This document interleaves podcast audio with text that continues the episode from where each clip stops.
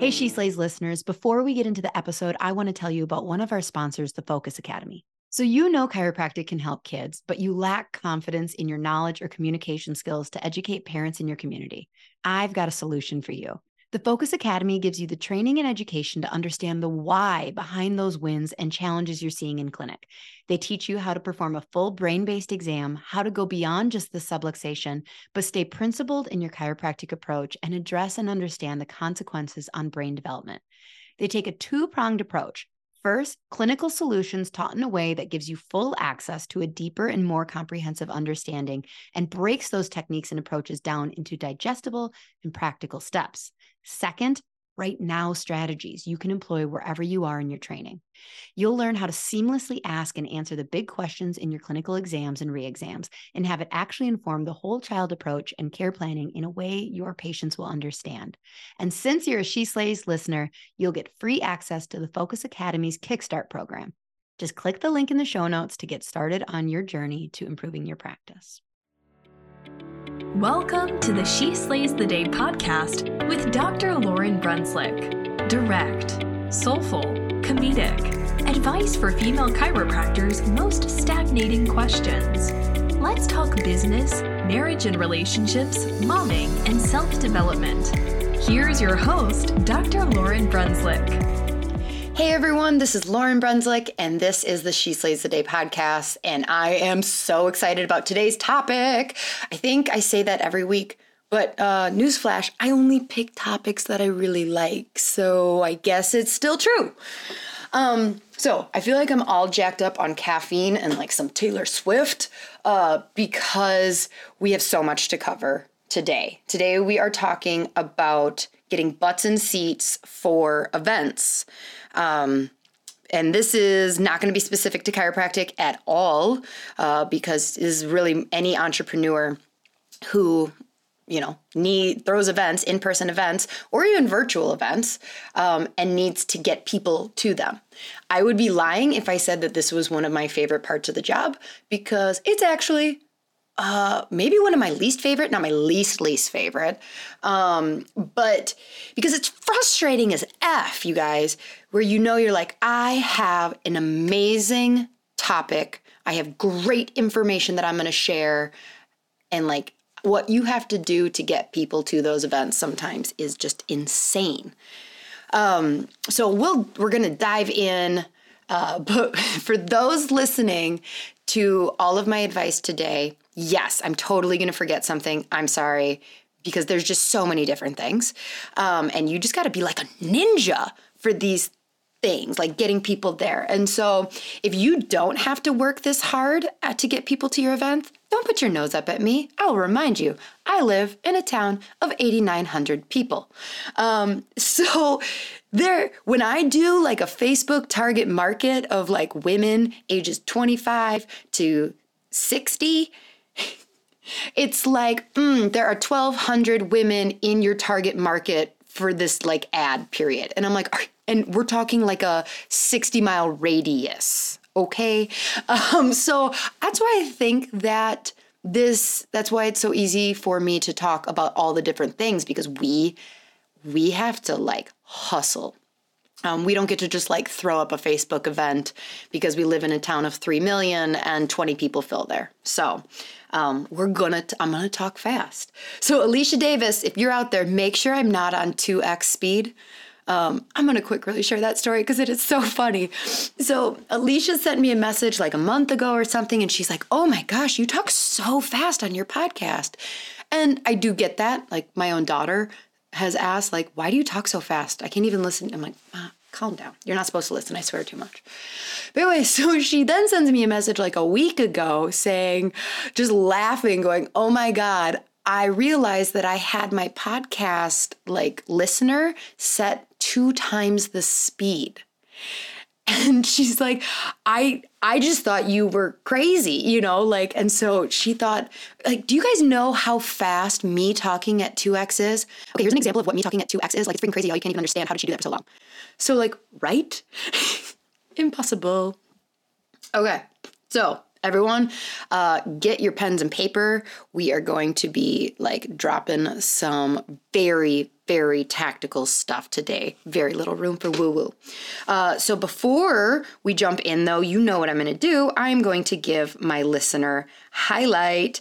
So today this is Janelle Flowers, and it says, "Hey, Dr. Lauren, I wanted to reach out and let you know I'm a fairly new listener and recently caught up to episode 26. My God, this spoke to me. Your prayer asked for God to make it obvious, and he definitely did for me, speaking through you. I definitely was on the same boat of being so sure about my path until right now as a student at Parker going into my second try. Recently, I started being very conscious of how costly Cairo school is and doubting my capabilities of one day being able to be a business owner or clinician people could actually take seriously. I've never been one to doubt myself, so this has been particularly difficult, but hearing how it is you encourage other young girls to pursue this path helps me know I'm in for something truly rewarding. I definitely felt a light shine on the whole situation after listening to your bit on my feelings of uncertainty, not meaning this was the wrong path. It might just be God working to give me a new perspective and more vulnerable approach. I've become a big fan and cannot thank you enough for the teachings you provide to those old and new to chiropractic. Keep up the great work." Janelle, thank you. Thank you, thank you, thank you. And, you know, per usual, like we've kind of started doing, if you send me a DM with your address, I will hook you up with some free She Slays the Day stickers, because if you're going to take the time to write such a nice thing, like it really brings so much joy to me to see that impact, because I've said it before, when you're just talking into a microphone, it is so different than standing on a stage and feeling that energy from the crowd. So if you're going to take the time to write me a review, I'm going to take the time to mail you some free swag. Okay, so just send me a DM with your address. Now we're going to talk She Slays Savings. Whoa, whoa, whoa. So if you have not checked out our She Slay Savings tab on our website, now's a great time to do so. So on She Slays, we've got a couple different promos for you guys. One is through the one and only Sandy Spines. She is my favorite chiropractic musculoskeletal watercolorist.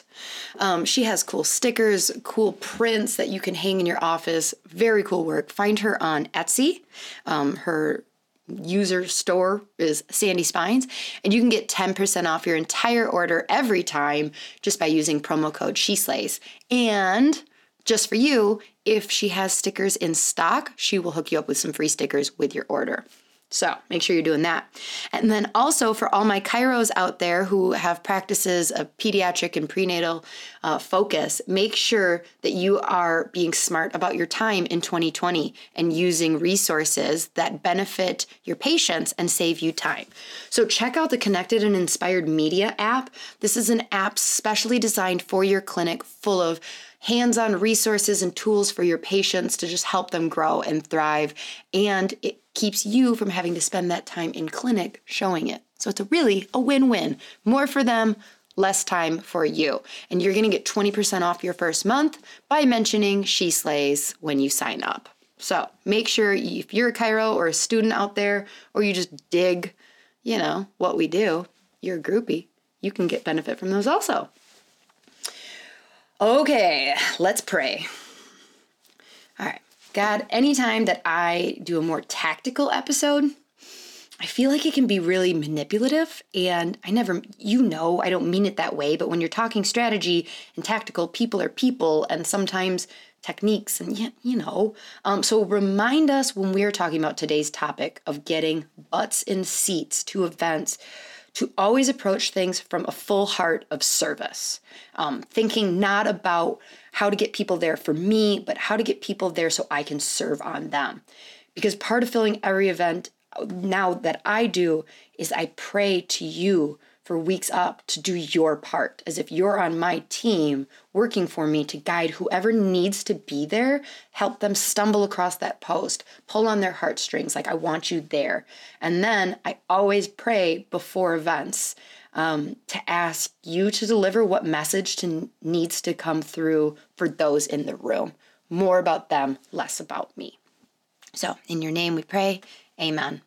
And that's true, everyone, that part of the reason, if you know, you haven't listened to every episode, I've explained before that part of the reason that I pray on the show is to center me and remind me that this show is for you and what you need to hear, not a platform for me and what I feel I need to say. And so every time that I pray on the show, it's just kind of that like check-in of like, you know what?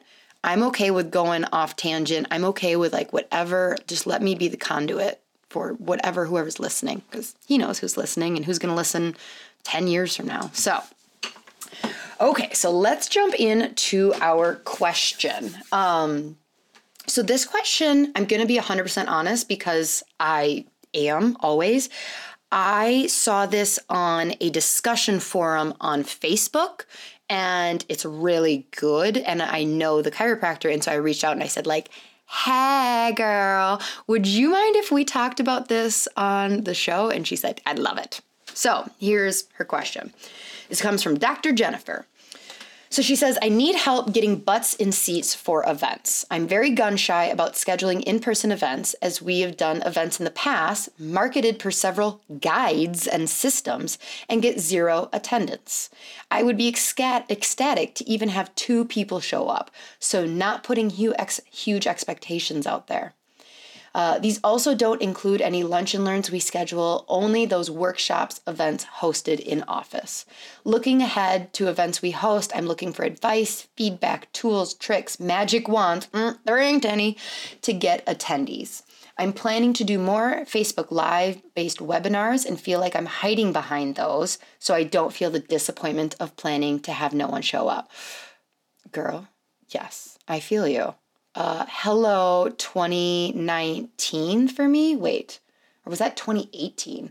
I don't even remember now. Yeah, I went through a whole like year where I was like, I'm just gonna do this because I don't want to be embarrassed. Anyways, back to our question. I have a virtual vision board Facebook Live for the end of the month, but really feel like I need to do it in person. Thank you. I'm interested in your perspective on this. Okay, so before we jump in, I do want to address the whole, like, you feel like you should be doing in-person events and that you're hiding behind these virtual events. And I'm going to say yes, but no. I would say that in-person events now, this is all my opinion. Like, I am not a marketing expert, and this world changes rapidly. So lots of people are going to disagree with some stuff I say today. So I'm just going to put that caveat out there. It's not your podcast. It's mine. So I'm just going to boldly say my opinion on stuff. So I think in our culture, in our society today, you can get away with more online events than you ever could before. But you do need to realize that online events are not easier than in-person events. In fact, well, it kind of depends on your goal, but like online events, no matter what your goal is, whether it's to get new patients or to just purely educate, it is just as hard, it is just as much work to actually be at the end finish line with people having heard your message. It might be easier to get people to give you a false like, oh yeah, sure, I'll sign up. And if you email me the replay. And so like, it's not easier. But what I do think you're acknowledging is that it is easier from a not having to address problems type of thing, meaning like you don't have to deal with shame and embarrassment that you tried something and big air quotes here failed. Okay, because that's what we do when we go like, I tried this event and one person signed up and it's a failure. I'm a failure. Our clinic's a failure. Everything's going down like the ship is sinking and we start to spiral. And so it's this much safer thing of like, no, I'm going to record and then like whoever shows up and then I'll email out the replay. And in my head, all 40 people who I emailed out the replay to watched every word and they listened while not multitasking and they love me and they're going to call on Monday to sign up.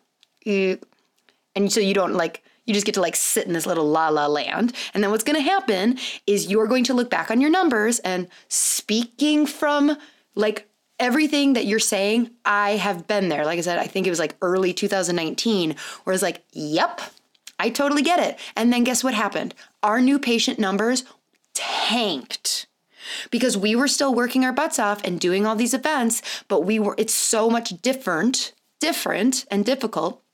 It's not more difficult, but it's just so much different and equally difficult to close new patients and get that sale when they're not in the room. So it's just a totally different ball game.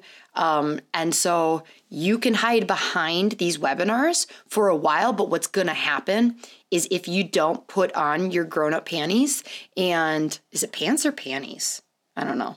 And like get back out there to make those closes in the room, you're going to likely see new patients numbers go down. Like I said, speaking from you know what I hate? Okay. Soapbox. God's like, Lauren, you need to admit this or tell this part. I hate people who are so protective of their image as a successful person that they never share that they have failures, even while they're being wildly successful.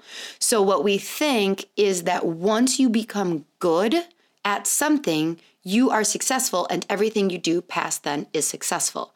But that is not the case. We have had wildly successful events and have had events that flopped. Absolutely, to this day, have flopped.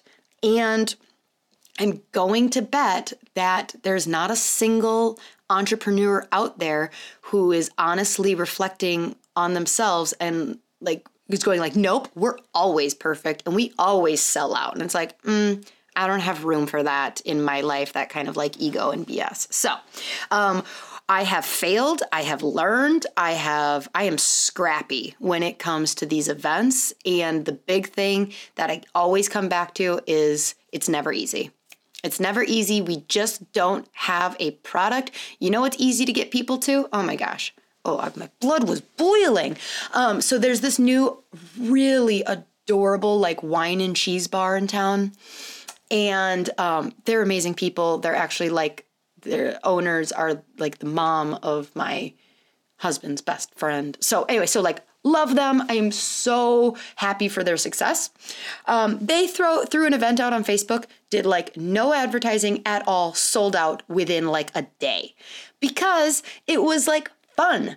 It was women making Christmas wreaths and drinking wine and eating cheese boards with their friends. Hello. Like, who doesn't want to go to that? And so before we get started, we are just going to play the world's tiniest violin for all of us out here who have like these products that we're selling, whether we're selling life insurance or chiropractic or Rodan & Fields or whatever we're selling, that people are like, not as interested as they are at drinking wine and making a Christmas wreath with their friend. Okay. So Kirby, if you can like overplay that Sarah McLachlan song like right now, like In the Arms of an Angel, that would be fantastic. Okay. Small violin moment. Done. Okay. So let's get tactical. First, we have to acknowledge that things have changed. This is my 10th year in practice. And even though I'm selling something that like not everybody thinks they want, it was easier. It was just easier to get people at our events. One, when I was a new kid in town, nobody knew much about our brand. They were excited because they're like, ooh, what is this? Who's this person? Like, you know, that was easier. And then also, 5 years ago plus, people were not, I don't want to say they weren't quite as busy, but they were a lot less skeptical because they weren't as marketed to. Now, people are marketed to everywhere. So there's this level of skepticism that really gets in your way. So for instance, like the whole, Kirby uses this example when we're talking to our team of like making events that people want to come to. So like he is interested in financial investment. That's like just, he would read a book on it. He's a nerd. And if we got a postcard in the mail from a local financial advisor saying, I will buy you dinner at this fancy steakhouse in town if you come to listen and learn about financial investment for an hour, Kirby would immediately be like, nope, because red flags go up like, you're a financial advisor, willing to buy me a steak dinner. Gee, I wonder if this is going to be a sales pitch. And anybody who has sat through a timeshare once before, oh my gosh, if you have not, you are going to do everything in your life to avoid having to do that again. So we had these major flashers that go off anytime that we're as a consumer to these things of I may want to buy activewear, but if I know if I'm going to my friend's activewear pop-up party, guess what I'm buying whether I want to or not? Activewear. So we just know. So when you're a chiropractor doing a workshop on ear infections, guess what people think? They go let me guess, chiropractic helps ear infections, and you're going to sell me chiropractic. So it's not necessarily that they're opposed to hearing that, but people are really, really busy. So if they're okay, I can connect the dots literally just from your advertising. Chiropractic can help ear infections. Great. When I'm ready to try chiropractic, I will just call you up if the ear infections are bad enough. So they think that that's all you're going to say. They're not seeing this perceived value. So they're busy as F, and they connect the dots quicker.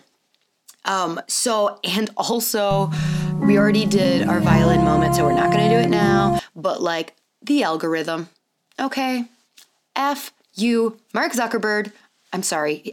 I'm sure that little spiders on the internet are listening. I take it back. Please don't strike me down. But Facebook is not a business's friend anymore. And oh man, it used to be. So it's just a different world. It's a totally different world where you can't just throw $5 at a Facebook Live or an ad or an event and get it in front of people and them buying it. It's not the same anymore. So step one with your butts in seat is really identify the purpose of the event. Okay. So is the purpose new patients? Is the purpose showing appreciation? Is this a family fun day? Or is it educational for existing patients? Really what is what's the purpose? Because a lot of times we subconsciously forget to even identify what this is, or consciously forget to identify what this is. And then we try making our events everything. So if you're having a patient appreciation event, I don't know, take the stress off and maybe not worry about hustling for new patients at that. Just throw yourself a really good patient appreciation event. If it is new patients, you're going to need to approach things slightly differently. That means that advertising to your current patients is not likely going to be as beneficial. But really, what is that purpose that it's serving? Because it's going to take time, a lot of energy. We have a huge team. And so if you're just a team of 2 people, you got this, but you just got to focus. You cannot be distracted by fancy little shiny objects with your event. Identify the purpose and then set the goals. So if you identify we want to have a feel good, I'm going to use this example because we just came off. Our January events are usually our favorite, biggest event of the year, because it's kind of a combination of we're not selling chiropractic, but yes, we want new patients. But current patients can go. It's a really feel-good event for women, and we're just coming off of that. So I'll use that as an example. So once we say, okay, the purpose of this event is to empower women. If new patients come from it, fantastic. And, I'm going to try and do a little thing here at the event to get new patients from it. But the goal is to make an event that empowers women. And then the goal behind is I want 75 women in the room. Okay. So you'll come back to this strategically later of like, you know, if your location can only hold 40 people, like you're going to come back and kind of pick apart like, okay, I am expecting 10 of them to come from my front desk person, like talking to people. I'm going to expect 5 of them to come from, you know, patients bringing friends. But like you can go back to that number and figure out, because you don't get to just be like, oh, I want 100 people to come to my event. And then you're like, gee, how come 5? Well, you didn't have a strategy as to like where those 100 people were going to come from. Okay, so once you kind of figured out your purpose and the goals, you need to figure out what the actual, like, what the event is. So what is the meat and potatoes? And this needs to have value, okay? I'm going to say that again for those who were maybe distracted loading the dishwasher right now. The number one takeaway of why people are not coming to your events is because they do not perceive your event as having enough value. So when you are looking at your event, you have to go much further into value than we used to have to do. Before, value was a free dinner. Now society, like we said, is like, keep your free dinner. I don't want to sit in an awkward sales pitch. So you have to know your target audience for an event. Because if you're just speaking to everyone, you're not likely going to land on many people. There is a chiropractor who I follow who just is so authentically herself and so cool. But like she has full moon gatherings. Okay, I don't know how many people come to that event. I don't know. The story I'm telling myself is that I couldn't get away with doing that in Rice Lake, and I think that's probably bullshit. I totally could. But believe me, that is a very niche people, like target audience, who is looking to come to like a full moon women's circle with drums beating and stuff. So know that target audience, and then you have to understand their pain points. Now, their pain points are not, it's not like what the problem is. It tends to be like the emotion associated. I mean, it's just deeper than that. So for instance, if you're going to do an ear infection workshop, a lot of times saying, hey, I'm doing an ear infection workshop. You're a mom and dad. Your kid gets ear infections. Pain point. You want to come to my workshop. That might have used to work. It doesn't really work anymore. Again, maybe you live in a town of like 20 gazillion people and all you have to do is throw an ear infection workshop out there and you like sell out. Awesome. Doesn't work that way in small towns. So instead you have to like really figure out what, go deeper in that pain point. Like, okay, so ear infections, okay, so that child has a lower immune system.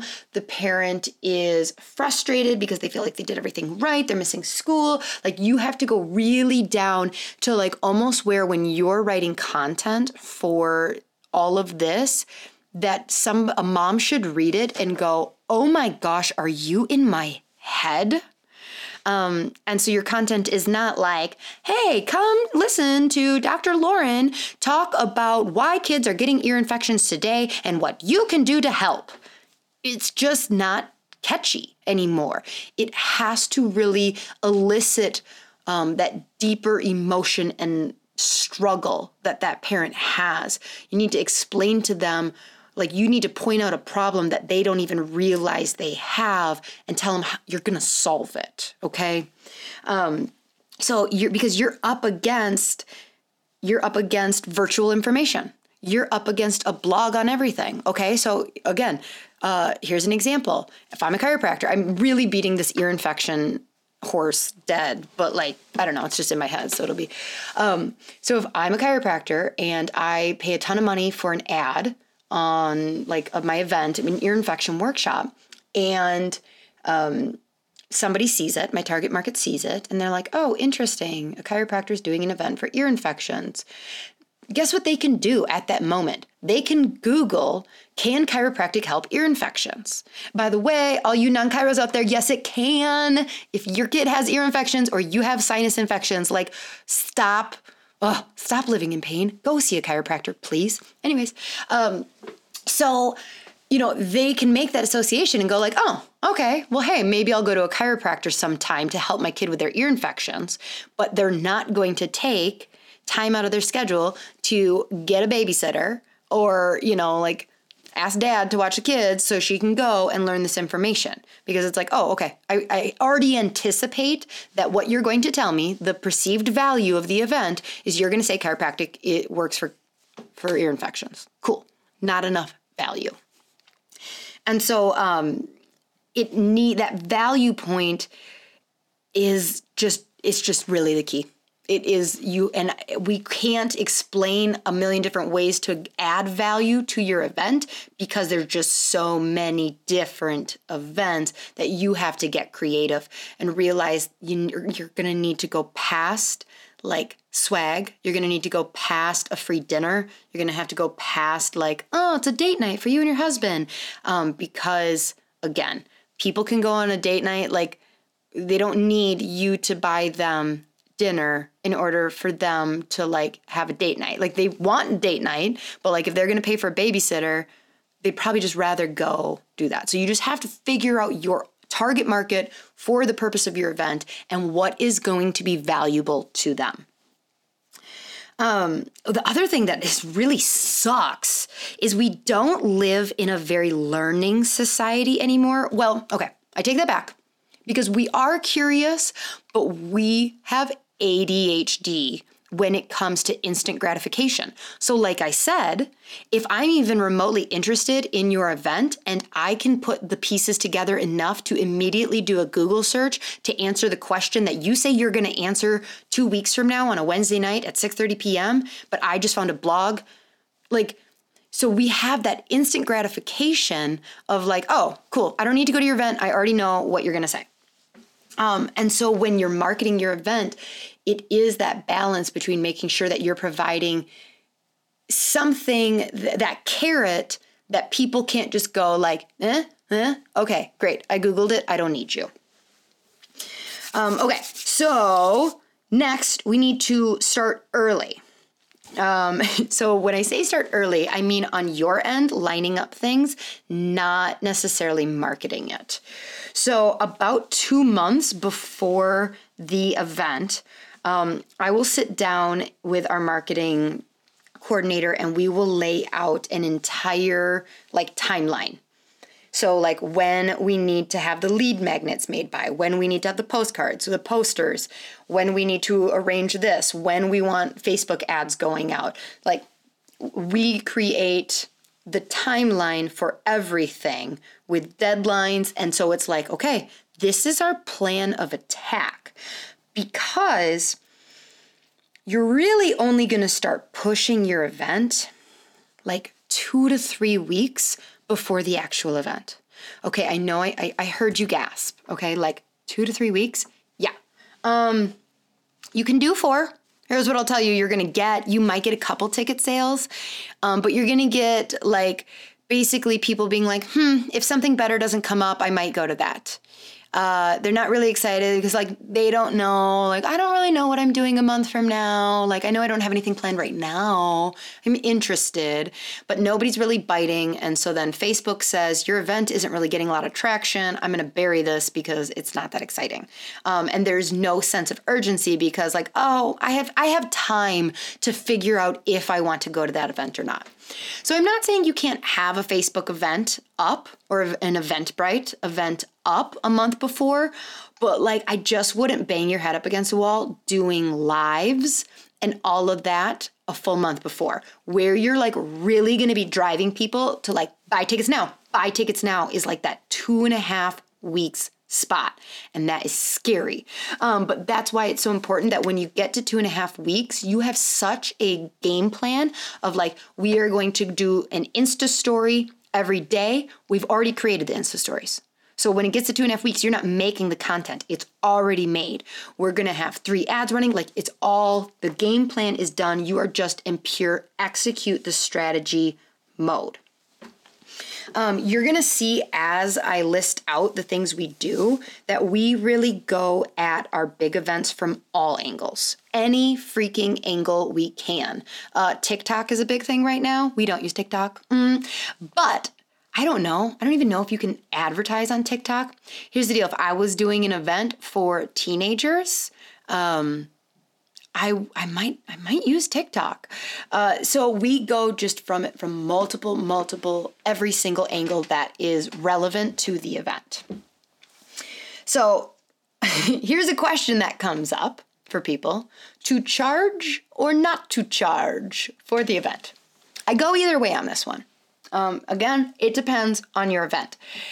If you could have a ton of people show up and your brand would not be negatively affected by being underprepared, then I say do an event and get those emails. Like that's the incentive of doing a free event, is that as long as you register it on something like Eventbrite, you're going to gather an email for anybody even remotely interested in the event, and you can use that later, even if they don't show up to your event. Now, one of our more successful events of the year is at this vodka distillery that only seats 38 people, and we cater it. Like I have a caterer bring in food for 40 people, and I'd be okay. Like if we did free and like 17 people showed up, like cool, but it would look like a shit show if 70 people showed up. Like, and then guess what? People are mad because they literally can't get in. So for events where it's like, I have to at least charge something, we've charged like $5. And we'll even say like that $5 is going to a nonprofit. You can do that, but like, don't be afraid to charge a more nominal amount. We've also done events where we've charged like $15 or $25. I like the flexibility with a higher priced event. You can start to like manipulate sales and promo codes to create a sense of urgency. So like if your event is free, you can't be like, and for the next 2 days, it's extra free. But you can, for somebody sitting on the fence, but if somebody's sitting on the fence on this $10 event and you go, for the next 2 days, tickets are $5 and we're going to donate that to your nonprofit of choice. That'd be really hard to execute. Don't do that. But then, that's much more like, ooh, okay, I'm going to make a decision right now because I have until tomorrow at 11:59 p.m. to decide. So I'm going to get off the fence. So I like charging, but sometimes I definitely see, like if you're doing a virtual event, free is great. Get that email for sure. So, okay. So let's swing into email because I am still shocked how many people are not utilizing emails for their small business. Okay, we are going to do an entire episode on emails because unfortunately I cannot go into all of it right now because this is a whole crazy world. Like there are podcasts only about like building emails. Well, not only. Jenna Kutcher, if you don't listen to her podcast, it is about building email lists and like content for emails. Like it is a huge thing. And that's because that world of marketing is becoming so much more important as we lose the ability to be in front of someone on social media. People don't really listen to radio. So, decades ago or whatever, we lost the ability to pay for an ad that would be in their ear. Then people stopped kind of reading the newspaper. So we lost the ability to be, flipped over on page 2. Then social media was fantastic. And then we lost the ability to even guarantee that our target market is seeing us. So emails are great because, you're sending it to them. It's still not a guarantee they're going to open it. You can't just send out crap, but like it's going into their inbox. That's for sure. Well, or their spam, but either way, it is still one of the best ways to get people to see what you have to say. So for current patients, if you're not doing something with the email address. Okay, biggest takeaway, if you're not collecting the email address on every single new patient, stop it. Stop it, you idiot, and start taking the email and putting it somewhere. Like, put it somewhere and go like, okay, one day I'm going to start doing something with these emails. Like, you don't have to start doing something now, but step one, get that email. I would say that this is so important that, okay, again, like, remember that I started in 2010. So, like, on our original intake form, it asked for email, but it wasn't such a big deal back then that we weren't even putting it like into our data in our electronic health records. So I paid some good hundreds of dollars for my front desk person, you know, basically when I was gone for 2 days at a seminar. For them, I'm like, all right, so what you're going to be doing while I'm gone is going through all of that paperwork and typing out that email that they wrote on that paperwork and like storing it. So now, you know, hopefully, you know that this is important enough, you're putting it in, but like, yeah, it's worth it. And if you're not, if you have, like, if they fill it out somewhere, but you just haven't stored it, pay your front desk to go through every single intake and collect those emails. Bare minimum, if you're short for time, just do your target market. So if your target market's like females, like, okay, just start with your female patients getting those emails. So if you're like, well, what's the purpose of sending an email to my current patients? Because my goal is to really get new patients. Yeah, I hear you. What I'll say is that the longer you've been in business, you know, people fall off. And so my current patient email list is in the thousands. But I don't know. I don't have an exact percentage. I wouldn't be surprised if like 40 to 60% is not active patients. Like, they're people who consider me their chiropractor, or maybe they don't. Maybe they moved on with their life. But they just fell off the bandwagon. So like, I haven't seen them in a year and a half. And I'm like, oh no, I don't want to send an email to my current patients because I want new patients. Well, guess what? I will take a reactivation any day. So also you can really emphasize that, like, if you have a cool, hip 30-year-old mom who comes to your clinic, she probably hangs out with other like-minded, cool, hip 30-year-old moms. So sending her an email and saying like, hey girl, like, I have this event coming up. I think you'd really love it. And here's a coupon for bringing a friend for free. Or like, you know, we're going to enter you to win a massage. Anybody who brings a friend is entered to win a 60-minute massage. Or like, don't, like, keep in mind that your current patients hang out with other target market just like them. That's just how people work. So I would rather have an event that had 20 people at it where 10 of them I had no chance of becoming new patients because they're already existing patients, but they brought 10 new patients, like 10 friends for me to sell to, then have 2 people because I was like, oh, there's no point in talking to my current patients. And okay, sell. Yes, I know I just said that word and it kind of made me like, ugh, my skin crawl a little bit, but like, that's what we're doing. We're selling health. We are up against a completely different system that advertises like sick care nonstop, and we're so damn afraid to be like, oh, I don't want to say I'm selling chiropractic to their friends. Yes, I am. Becky, you freaking had migraines and were on 6 medications before you saw me. I'm not afraid to say, hey, Becky, do you have friends that have migraines? I would like to talk to them about chiropractic.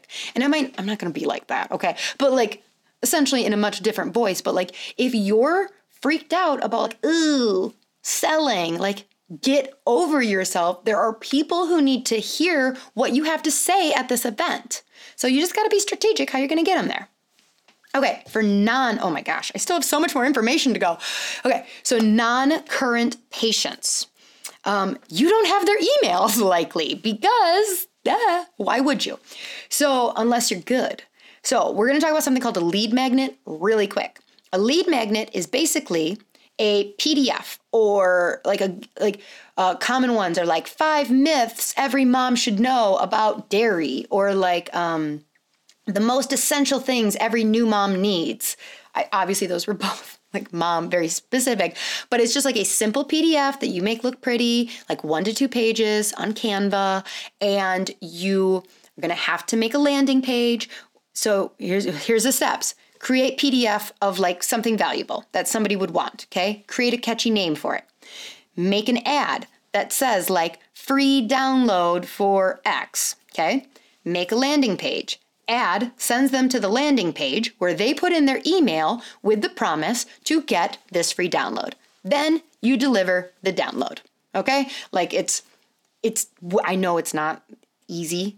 Like I said, we're going to do a whole thing on emails at some point, but like, this is what you do. Okay. So like, here's the bait that I know you want, and I'm going to give it to you, but you're going to give me your email. You do this all day long when you go to websites, whether you realize it or not. Like, hello, you go to Athleta and they're like, get a 25% off coupon by giving us your email on your, you know, like just constantly we are being bombarded with like, I'll give you 10% off your order today if you give me your email. Okay. So that's called a lead magnet or an opt-in. Like it can be called different things, but that's really nice because, so you always want to make sure your lead magnet matches the vibe of the event you're going to do. So here's an example. We're going to be doing a pregnancy workshop in March. So what I'm doing, it's currently the middle of January as I'm recording this, and what is on my to-do list like yesterday was to create a lead magnet of the 10 must-haves every 2020 mom needs. I didn't write down that words, but like those words in some kind of order. Like basically, what are the 2020 must-haves for every new mom? There we go. That's what it's going to be named.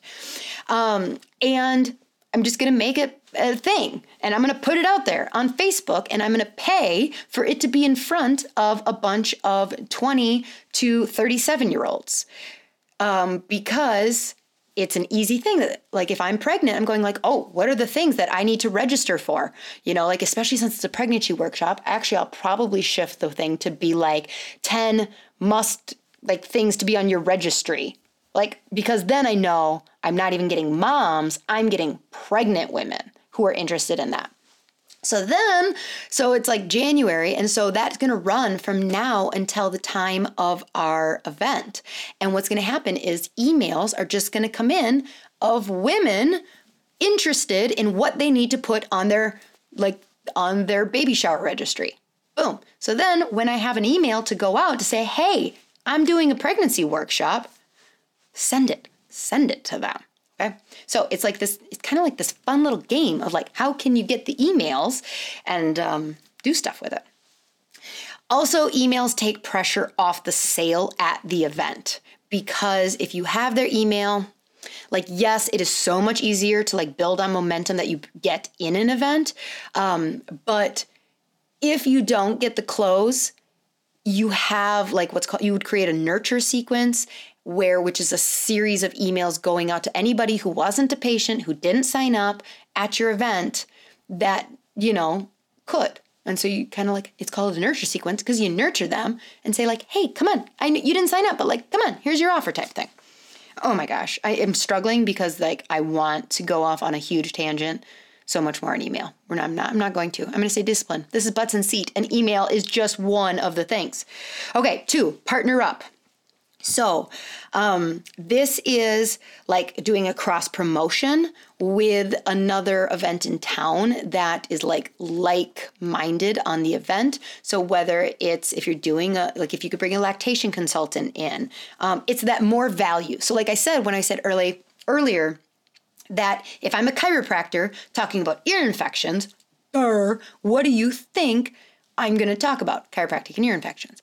Now, if I'm a chiropractor who has a nutritionist coming in and infant massage to talk about to talk about ear infections, now all of a sudden you can't necessarily just do a simple Google search. You're like, oh, well, it can't be, what is she going to say? So like, yes, could they do this? But it becomes more complicated, that value. And so do I get 60 minutes to talk about chiropractic? Nope. I got to have a tight 20. But if I'm hosting the event, like they get to like see the clinic, they get to see me, they get to get all this information, and then I get to still talk about chiropractic in front of them. I got them there, okay? So bringing in speakers, you can also give away tickets. So like if we have, again, this is where it's nice if it's not free. So like if you're doing a women's event and there is a really cool boutique in town whose target market is your target market for this event, give them 2 tickets and say like, hey, I would love to give you these 2 tickets to give away to your followers on Facebook. Like, and so that's because they're going to get value by showing their Facebook people like, hey, I got this cool thing. It's like, if I get something free for you guys, I'm excited. If I get a discount for you guys, I'm excited. So it's a similar thing as long as it makes sense. Like you can't go back to that well over and over. So you need to really make sure you pick when you do that appropriately.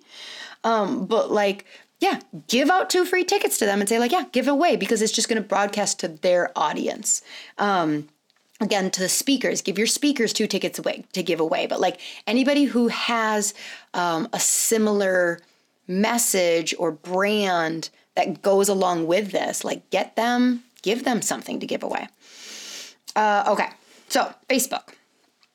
Ads, you have to be doing ads. Please do ads. You have to, because if you don't do ads anymore, Facebook won't show you shit. It just won't.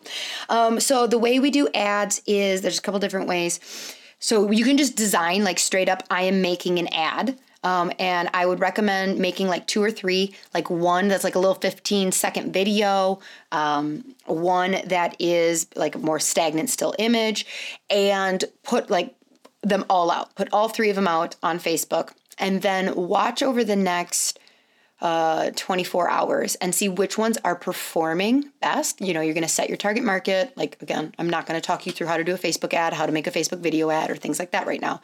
We don't have time. But you're going to look and see which one's performing. If one is not performing for you, just cancel it. That's cool. No problem. Don't worry about it. Not taking judgment or shame. This is a world of experimentation and judging yourself of like, oh, I put an ad out there and it's not performing. Like no time for that. So the one that is performing for you, double your money on it. Okay. Cancel the other one, double the one that's working for you. Do more like that. Okay. So if your 15-second videos are working, make another 15-second video. And that is super important, is the ads. You could also, you know, if you're doing lives, like you should be doing lives, you can kind of watch the organic reach of that over 24 hours as well. And if something is getting organic traction, then I will put some money on it and like make sure. But like you don't necessarily need to throw $5 on a live that you thought was going to be good, because other people might not. Like you just might have missed the mark a little bit. That's okay. Do something different. Like just do it again, do it different, but see those things that have traction and double down your money on them. So Facebook's really pushing groups also. So it's not enough to just have a Facebook page, but if you can have a Facebook group. So for instance, I talked about the pregnancy workshop we're going to be doing in March. We're going to say like there's a Facebook group for this, that during the entire month while we're doing this 4-part workshop, you know, we're going to be posting all of these extra things. It's like this added value. They want to be in the workshop because they also want all the stuff that private group is going to get. So as you're adding people, you know, just see if that's appropriate. It's totally not appropriate for every event. And you do want to close those groups within a certain time after. But, you know, just see, is this an event that a group would work? If you have a group, go live in the group. If you have that Facebook event, go live in the Facebook event, because that's also something. So often, so let's say you throw out a Facebook event and you have 60 people interested. 2 going, thanks a lot. What is interested? Anyways, so Facebook, so if you are, okay, I'll give specifics. So let's say you have 1,500 people who like your Facebook page. And then you have this Facebook event and 70 people are interested in the event. You are very likely going to get a live about the event to actually end in more direct ticket sales if you do a live in the event, because Facebook is going to show it to those 70 people. So like that's where it's like you kind of might need to do 2 lives, but think about doing it. Like if you have enough people interested in the event, but they're not like going through and buying the ticket, that's where you'd want to do a live, like, hey, everybody on the fence, today we're running a flash sale. Like use this promo code specific to you, like Okay. Instagram. Yeah. I mean, you know, use it, of course, Insta story. If you got a lot of people on Instagram, of course, like put something on it, but like if you don't have a lot of your target audience following you on Instagram, work on your Instagram first, but like just don't put a ton of time into that. We use stories.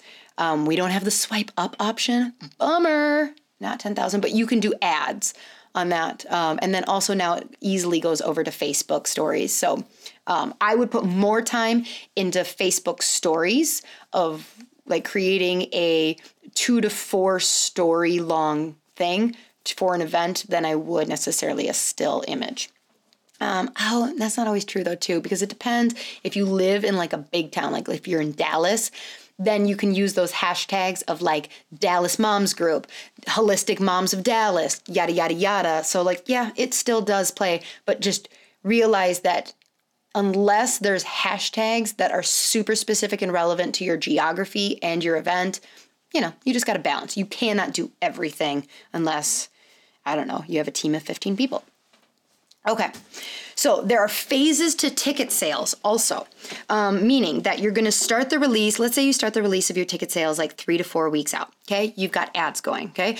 Now, 8 weeks out, 8 to 10 weeks out, you started getting emails from your lead magnet. But like this is where like, all right, Facebook event live, and you can now officially buy tickets if you want to. So you've got your ads going. So then let's say that you get, about 2.5 weeks out from the event, you're going to do something to kind of like create a sense of urgency.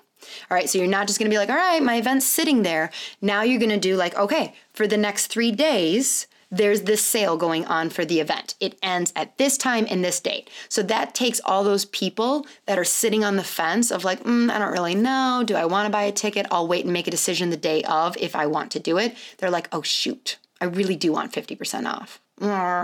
Type of thing. Okay. And then you close that sale. Prices go back to normal. Then, as you get closer, you do a different thing. Like, okay, the next 20 tickets sold are going to get to take home a special, like a essential oil blend, like roller that night or a swag bag, or, just like it's that thing. That like, okay, for the next number of tickets, the next number of days, today only, anybody who buys a ticket will get entered to win an Adirondack chair. I don't freaking know. But you have these little like things. So often what we do is we just throw our event out there and then we like pay for ads and we're like, but there's a lot of people interested, but why aren't they buying tickets? Because you're not creating a sense of urgency or an extra advantage to like make the decision now. So what people want to do is they go like, well, I would go to that event. Like my kid does get ear infections. It sounds fun, but like, what if something better comes up and I've already bought a ticket? Shoot. What I'll do is I'll decide the morning of if something better has come up, and then I'll buy the ticket. And then they forget, because guess what happens? It's the morning of, their life is stressful, and they're like, I want to go, but I really just want to come home tonight. Like I didn't get much sleep last night and I just want to go home and like just have a quiet night in. Our lives are so busy. So you got to like create that like, no, you need to buy a ticket. You need to buy a ticket like a week and a half out. You got to like push them off the fence. Do a final push of like buy one, get one free, bring a friend sale, like all those things, like just think creatively. Oh my gosh. Okay.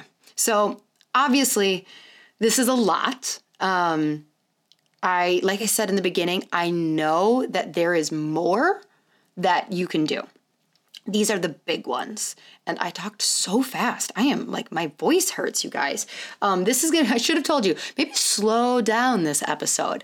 And just think creatively, okay? If I had to leave you with like 3 final things, is I would say, be creative. Be smart about your event. We no longer live in a day where you get to rinse and repeat the same thing that worked for your last event, or even if it's the same event you did last year. You have to sit and allow that time, go to a coffee shop, by yourself without distractions and think of creative ways to get this out there, because that's the world we live in right now. Just from a creative standpoint, for instance, I noticed that on our last event that our patients don't see posters in our clinic. Like, I think we've just desensitized them completely to posters. They don't see them. They're in and out. They don't look at our posters at all. So like for our pregnancy workshop that we have coming up, we're going to create a display. So what I'm going to do is I'm going to get like a bunch of boxes of organic baby diapers and make like a display out of like 10 boxes of diapers that is going to grab someone's attention. Because if you're a patient and you come in, you're like, what's up with all the diapers? Now, what am I going to do with all those diapers? Gee, I don't know. Give them away. That would be a great thing. Anybody who enters to win is going to get a free box of like organic diapers at the event. Donate them to a homeless shelter. I don't know what I'm going to do with the diapers, but I do know that like, I'll use them somehow to incentivize people to come. And you can probably come up with cheaper options than spending $200 on diapers. But like, just be creative with those bottlenecks. People don't see my posters. Then do something better. Do something cooler. Be different.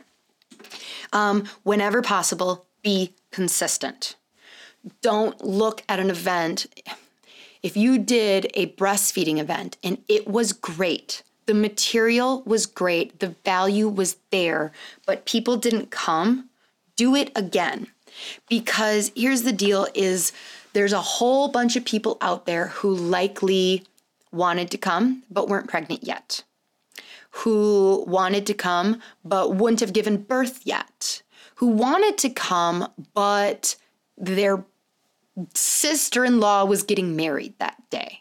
So do not scratch off an event that you think is valuable and good and just be like, well, apparently people weren't interested. No. Sometimes it just takes like consistency.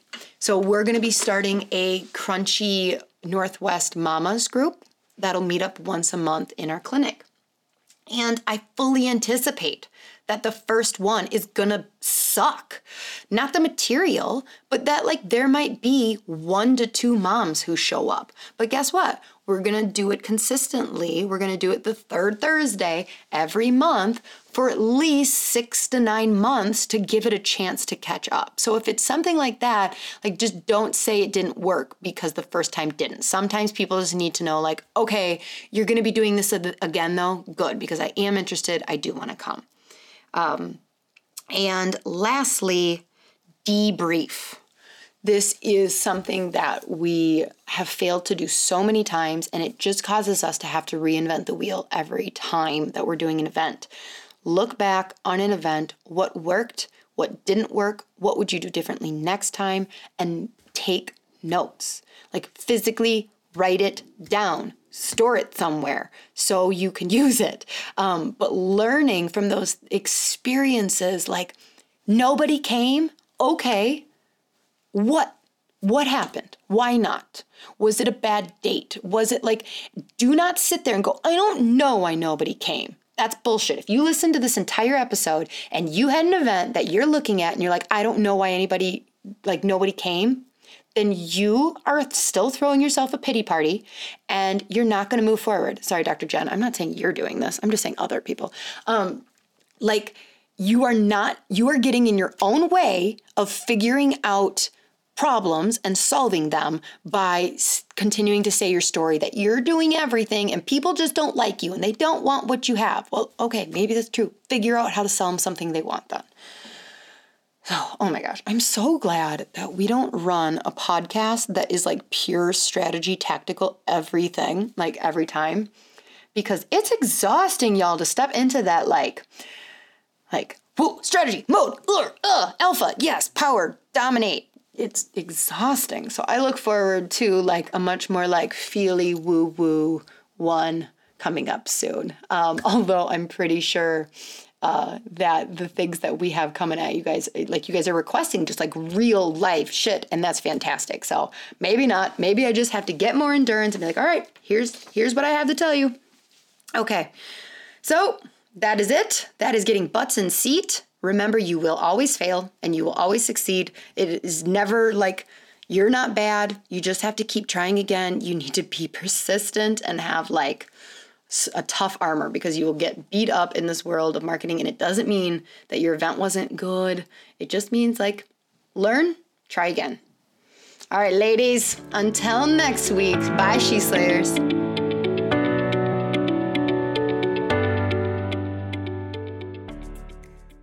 Hey, She Slayers, are you looking to get your team off the phone and streamline your front desk so you can spend more time doing what you love? Sked has exactly what you're looking for. They will automate all your appointment reminders, missed appointment reminders, reactivation campaigns, allow you to have two-way texting with your patients. Plus, they have a very cool app that your patients are going to love. The app alone saves chiropractors tons of time because it gives patients the flexibility to move appointments to a time that works better for them. Don't worry, you won't lose control of your schedule because you'll have access to all the parameters that keep you still in control. Plus, there's overbook protection, so your schedule won't get out of hand. Sked was created by a chiropractor for chiropractors, so you can rest assured that you're getting the absolute best system for your office. Dr. Eric Kowalki is committed to the chiropractic mission, and he works closely with his developers to always be innovative so that we have the best system available. If you're hesitant to switch to Sked because you already use something else, let me tell you, it's worth every penny. Plus, mention that you heard about it on my podcast and they'll give you a discount. Seriously, it is a game changer. Don't wait.